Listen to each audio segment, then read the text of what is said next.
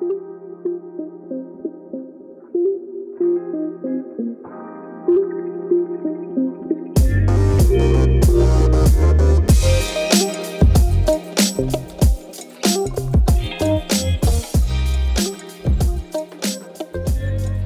we step into this, um, I just want to let you know that as, as we study and we approach this, I'm approaching it with as much nuance and thoughtfulness as possible. But it's tough. Jesus is cutting at one of the most deep parts of our soul. It touches on who we are as human beings, and he has a lot to say about it. Up until this point, in the Sermon on the Mount, he has radically transformed our ideas of what it looks like to be human. For Jesus, Sermon on the Mount is his description of what it looks like to be in the upside down kingdom of God. We read from the Beatitudes and reflected on Jesus' redefinition of what it means to be blessed. To be blessed is to be broken by the world or to advocate on behalf of the broken. Jesus says, For blessed are those who are poor in spirit he says, Blessed are the merciful, for they shall be shown mercy. Then we go into uh, Jesus' calling of his followers and him calling them salt and light, this metaphor that means that it is our task as followers of Jesus to display his light and his flavor to the world. That's to say, to show God's goodness in the community we call church. Then he goes on to say that he is the fulfillment of the law and the prophets. This is to say that what we call the Old Testament, which is roughly two thirds of this book we call the Bible, is not to be done away with in Jesus, but rather that Jesus affirms and extends the commandments. And last week we learned more about what he means by affirming and extending as we reflected on Jesus' commands about anger and murder. In particular, that Jesus is calling us to take a look at the posture of our heart. Jesus says, You have heard it said, do not commit murder. But I tell you that if you have anger in your heart, if you harbor contempt against a brother or a sister, you have already committed the act. Likewise, Today's passage is similar in which he affirms a command that was set before, and then he tries to embed it upon the heart of his followers. Jesus affirms that we should not commit adultery, but then he extends it to demand a new conversation on sex and sexual desires. And at this point, I think it's worth noting that we have people at different spots on their spiritual journey. So some of you would say, I am a full blown follower of Christ. I'm committed to following his ways and submitting myself to his commands. I say, welcome. We have some people who are unpacking the baggage of the past. They're maybe in a season of what they would describe as deconstruction, and they're figuring out where do I land with Christ and with the church. And then we've got people who just are trying to figure out what they think about Jesus. And to those, I say, welcome to an internal conversation. For Jesus' directives in this passage are to his disciples and his disciples explicitly. That's to say, I think maybe the church of the West in, in the past has made the mistake of taking Jesus' sexual ethic and applying it to everything. Jesus' sexual ethic is for his followers. And so we have to thoughtfully reflect on what it means for us as followers of Jesus, but that we also don't create a new command for people who don't acknowledge Jesus as Lord. This is an internal conversation. And so if you say, I'm, I'm at a place where I'm not sure where I'm at with Jesus, your invitation is to listen into a family conversation. Listen into what Jesus has to say specifically about sexual objectification. Now, Jesus is, um, this is one of his most harsh moments, and in part because he has such an issue with sex- sexual objectification and the oppression of women. However, as we try to follow Jesus in this moment, we recognize that we live in a moment in which sexual objectification is all around us. In a New York Times op ed that I read this week called Will We Ever Figure Out How to Talk to Boys About Sex? Peggy Orenstein talks about this moment where she was leading a discussion group with a group of teenage boys. I'm sure in that moment there was probably some giggling, some goofiness. But the boys got serious all of a sudden, and one boy raises his hand and asks, Can you have sex without feelings? The group responded affirmatively and leaned in, eager for her response. Our culture is moving towards a view of sex that promotes emotional detachment and self gratification in our sexuality. Since the 1960s, there has been a persistent myth that one's sexual life affects no one else. But the joke is, if you know how sex works, that is not possible to do. It's laughable, it's a laughable myth if it wasn't so destructive. The myth goes that my sexuality is my business and my business alone. It affects no one else. It develops this transactional understanding of sex. That if I can get what I want, it doesn't matter where I get it or who I use in order to get it. Whatever we need from wherever we need it, and that's the end of it. Helen Lewis, in a piece for The Atlantic called The Problem with Being Cool with Sex, writes that our enlightened values, less stigma regarding unwed mothers, the acceptance of homosexuality, greater economic freedom for women, the availability of contraception, the embrace of consent culture haven't translated into anything like a paradise of guilt free fun.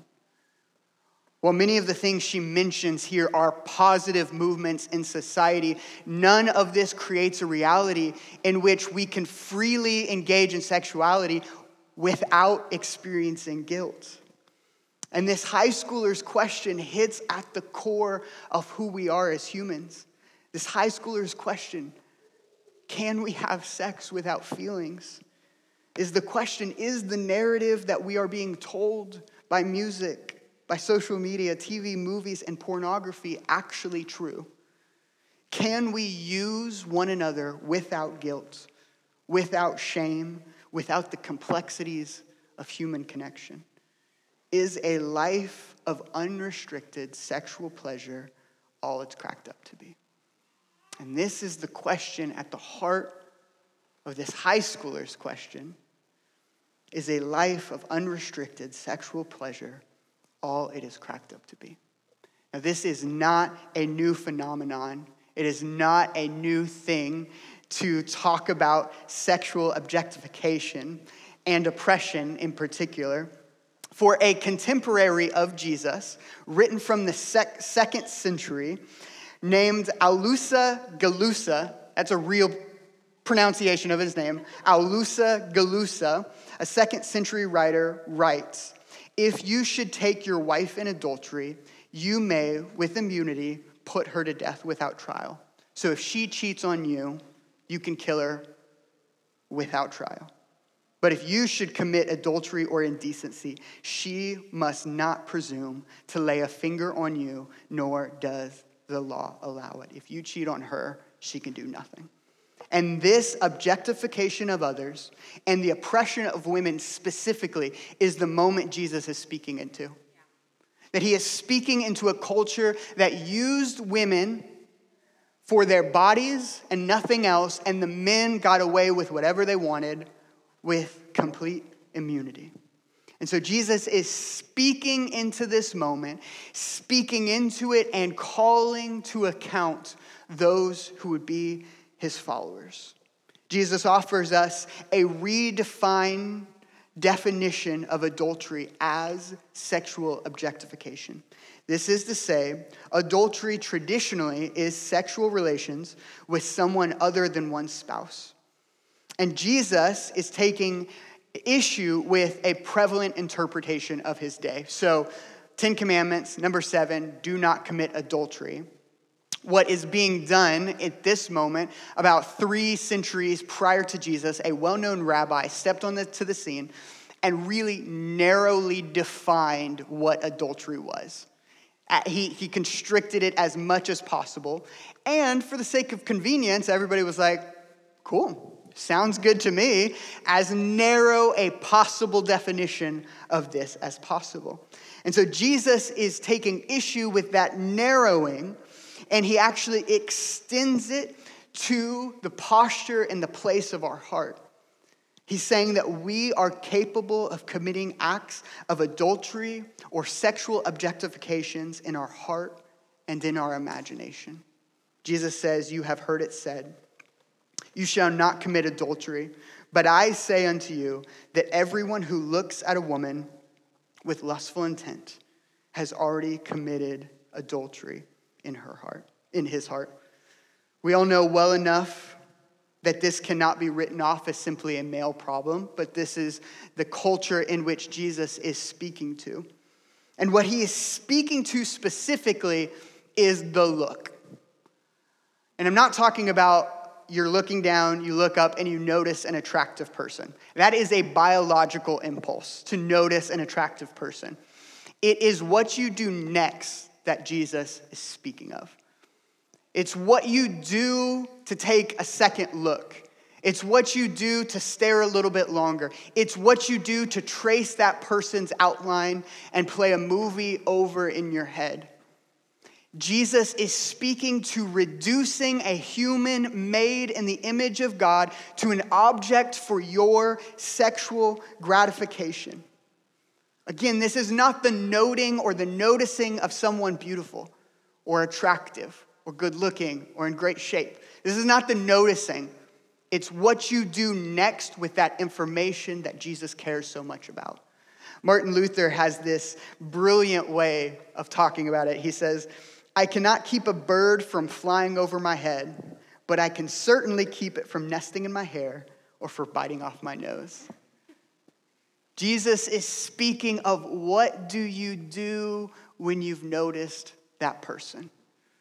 Because what Jesus is attacking is a root issue in each of our heart that longs for intimacy, that longs for connection, but we wrongfully place it into the bucket of sexual objectification and sexual fantasies.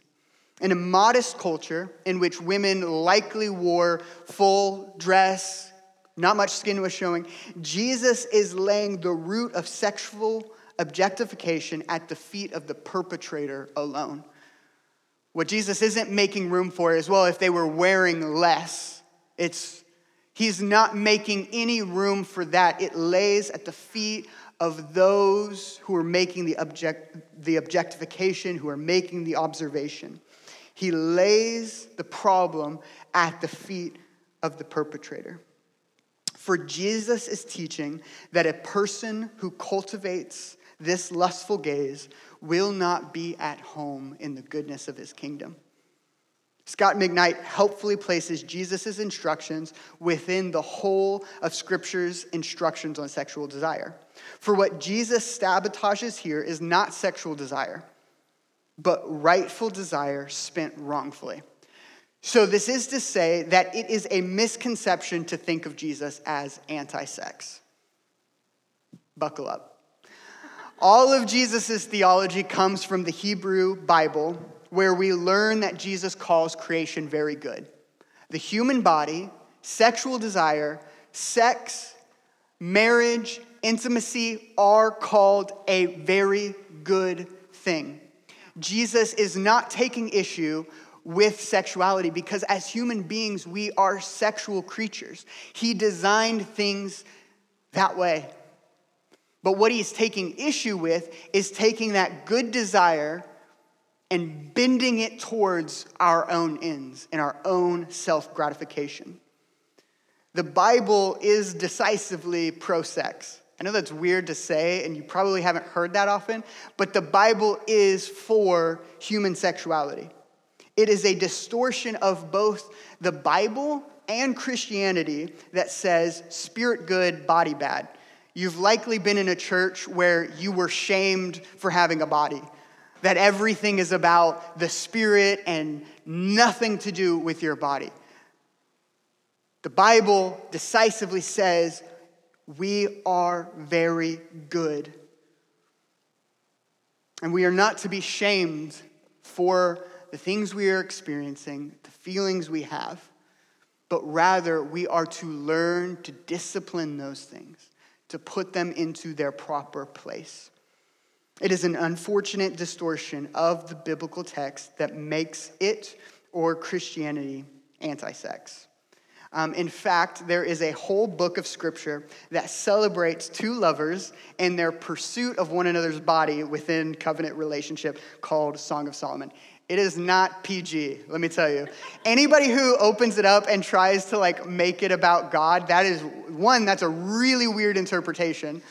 And second, it is very clearly about two lovers exploring one another's body in covenant relationship. If you read it, you will know that that is the case. And any like any other interpretation of it is just frankly a dishonest one. One of the last stanzas of this, dare I say, erotic poetry is this For love is strong as death, jealousy is fierce as the grave. Its flashes are flashes of fire the very flame of the Lord. Many waters cannot quench love, neither can floods drown it. If a man offered for love with all the wealth of his house, he would be utterly destroyed. Notice something very profound about the way this passage talks about sexual desire that it acknowledges the deep complexities of human sexuality. That human sexuality is not something simple. If you've been living for any amount of time, you know that there at times is a storm raging in our own gut. There is a storm raging when we talk about these things. It is not a simple subject, it is very complex. And the author compares sexual desire to a fire, which is a complex energy. That is to say, if I were holding fire up here, if I were holding a candle and I asked, is this good or is this bad? I would quickly get answers all over the spectrum. Well, yes, it's good, but then it can also be bad. Like, it depends on the context. It quickly becomes clear that fire is neither good nor bad, it is complex. Fire heats our homes, our apartments, it warms up our food, it propels our vehicles but it also burns. It destroys homes, neighborhoods, and lives. Fire is neither good nor bad, it is very complex. Applied with discipline and wisdom, fire can prove to be an incredible tool for human flourishing and productivity. But applied irresponsibly, foolishly, or maliciously, fire has an immense capacity to damage. Likewise, our sexuality is a complex energy. Our sexual desire can lead us towards God's beauty, character, and human intimacy. But sexual desire has an immense capacity for harm. It can scar the soul, it can destroy relationships, and it can leave trauma unlike anything else. We know this in the psychological field that sexual trauma are some of the deepest wounds on the human soul. That sexuality and our, our desires as human beings are complex. To paint in broad brushes, to call them good or to call them bad is the wrong question altogether. It is about how we are channeling, how we are using those things. And I believe this is why God's intent for sexuality was designed to be expressed within the boundaries of a marriage covenant. This is to say that there, within the bounds of covenant relationship, there is safety, there is commitment, there's this ability for it to be channeled in wisdom, in love, and in commitment. For in covenant relationship, love flourishes. So our desire for sexuality needs to be channeled disciplined, and I believe the best way to do that is in the context of marriage. This quote from Dietrich Bonhoeffer always moves me. He's marrying a young couple, and he says to them, Today you are young and very much in love. You think that love will sustain your marriage. Well, I give you the opposite advice let marriage sustain your love. This is to say, marriage is the soil in which love can grow and flourish. And I would say that marriage is also the soil in which our sexuality can flourish. That is to say, that there is something about two trusting individuals giving themselves fully to one another. Now, I recognize that not everyone in this room is married, and so I think it is important to acknowledge that for those unwed by choice or by circumstance, know that a commitment to chastity or absence, abstinence is sacred. So much so that Jesus undertook the same task for himself. Prior to Jesus in Jewish theology, singleness was actually a great source of shame. And Jesus enters the scene, taking the task upon himself and redeems it. And while there is much more than just disciplining one's sexual desire that goes into a life of chastity, that is not a small part of it. A life of chastity or a season of abstinence is a practice in reverence and patience and respect. It is wisdom to acknowledge that everything, including our sexual desires, has a season. And one of the reasons Jesus put so much emphasis and instructions into this moment is because he recognizes what capacity sexual desire has both for human flourishing and for destruction. We've read this passage several times, but in Matthew 22, 37 through 40, a lawyer asked Jesus, What is the greatest commandment? And you've heard it. You shall love the Lord your God with all your heart, with all your soul, with all your mind. This is the great and first commandment. And the second is like it You shall love your neighbor as yourself. On these two commandments depend all the law and the prophets. Jesus condemns the look of sexual objectification because it, it, it violates this command. It dehumanizes an image bearer of God, someone meant to be cherished and respected, turning them into kindling for our sexual fantasy. Jesus' instruction is that his followers deal with sexual objectification swiftly and decisively. Our king will go on to say, If your right eye causes you to sin, tear it out and throw it away. For it is better that you lose one of your members then your whole body be thrown into hell. And if your right hand causes you to sin, cut it off, throw it away, for it is better that you lose one of your members than your whole body go into hell. On the surface, this command to pluck out one's eye or to cut off one's hand is extreme. Only the most zealous of us could even begin to follow.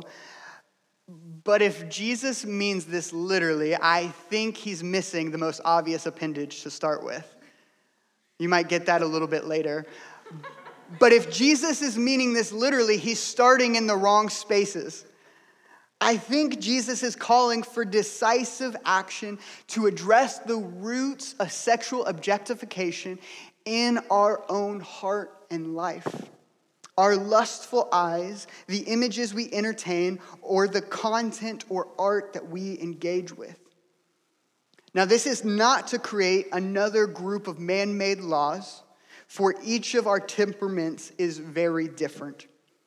So I will not, and I will not go on to tell you here are the shows that are Alex approved. I won't even begin to mention names because what might be something that tempts me might not be the same thing that tempts you. And art is this gray area in which we acknowledge that the body is good and that the human form was created by God. And so, art is a little bit of a gray area in which the artist reflects the creative nature of God. But to quote a Supreme Court judge, I know pornography when I see it. And so the question that some of us will need to grapple with is what does the content that I engage with do to my heart? What is it doing in my soul? If your eye causes you to sin, don't look. If your hand causes you to sin, don't do it.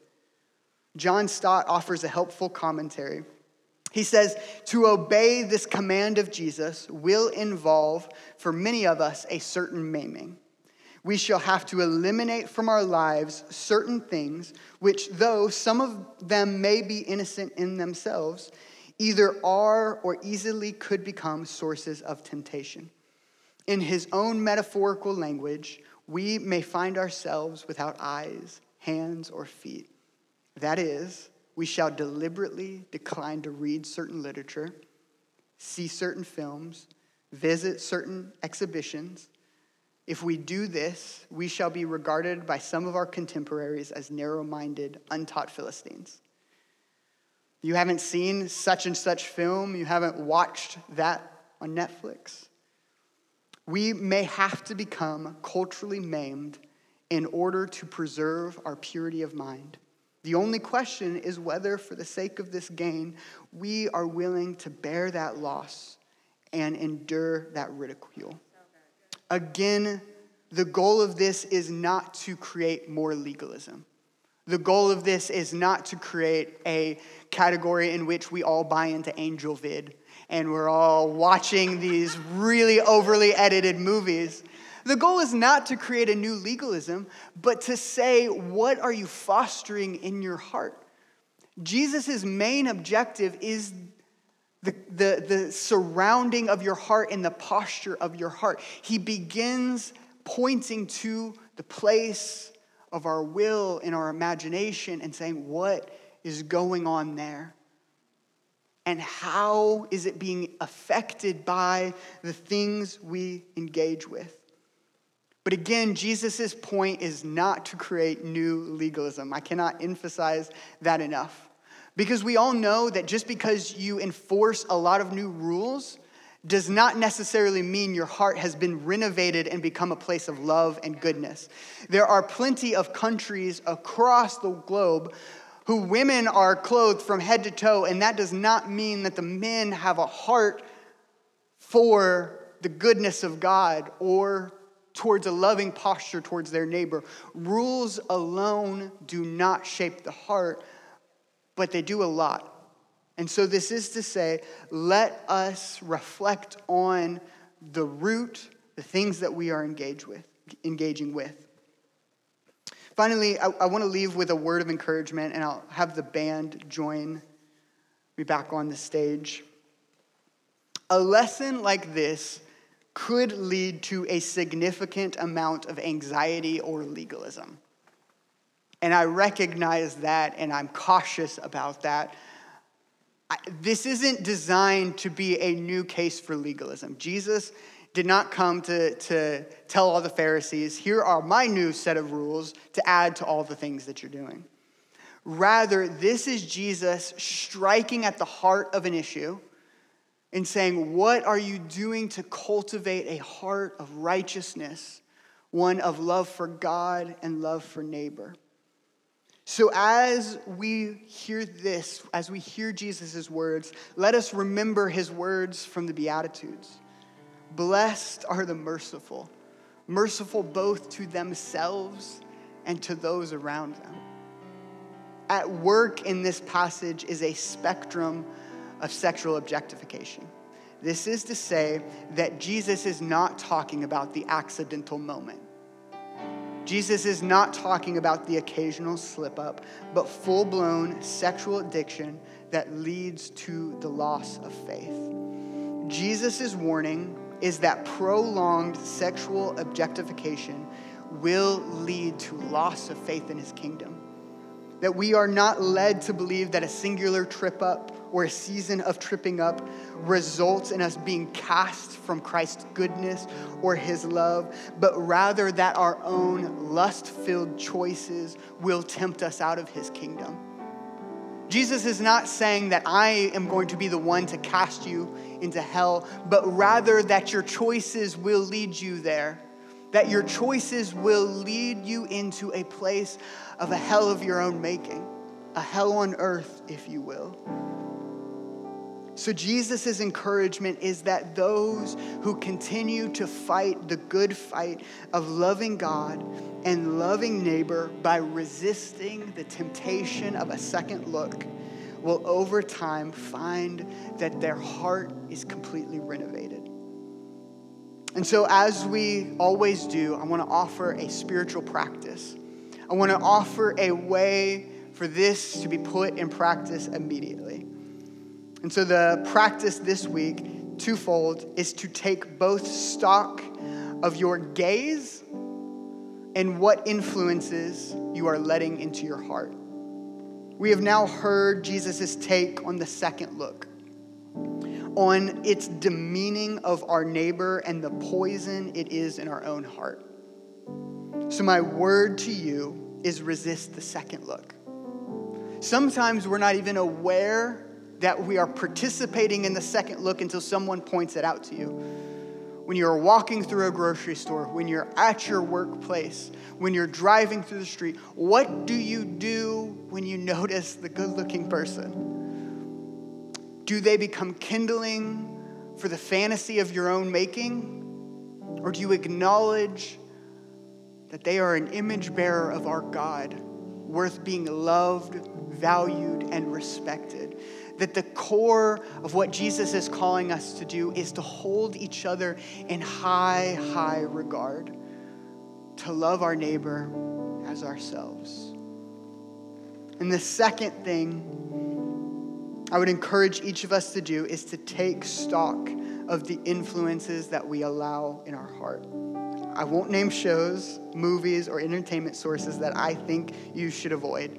Because again, I recognize art is a gray area and that each of our temperaments is different.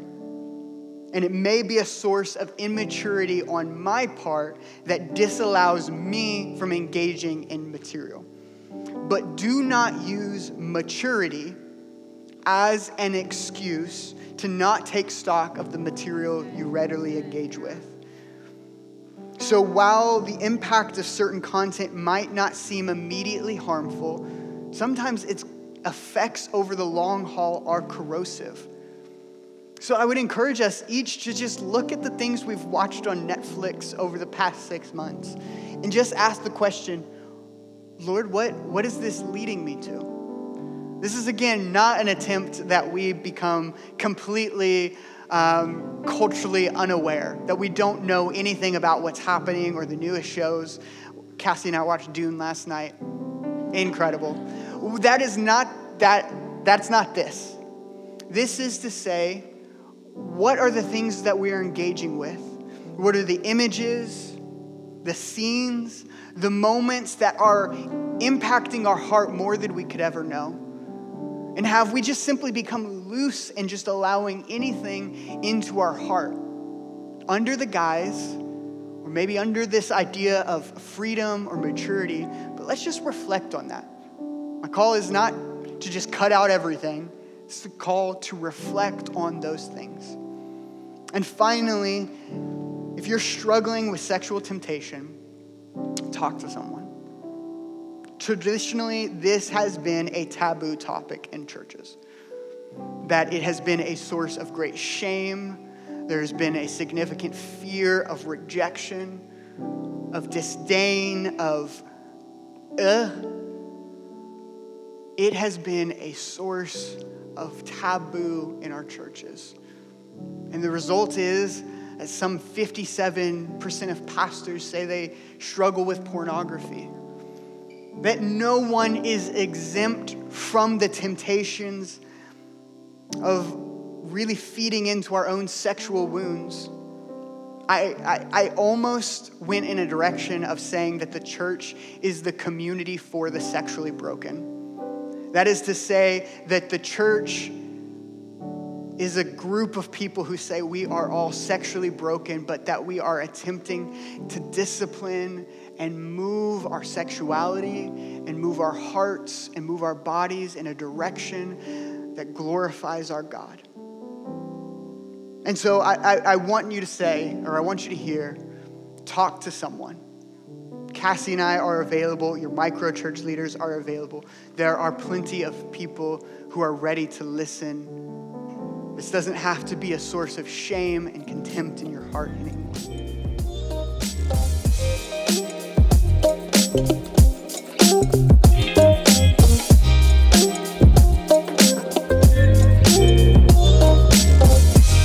Listening to the Midtown Church Weekly podcast. To find out more or to join a church gathering, check out our website at midtownkc.church.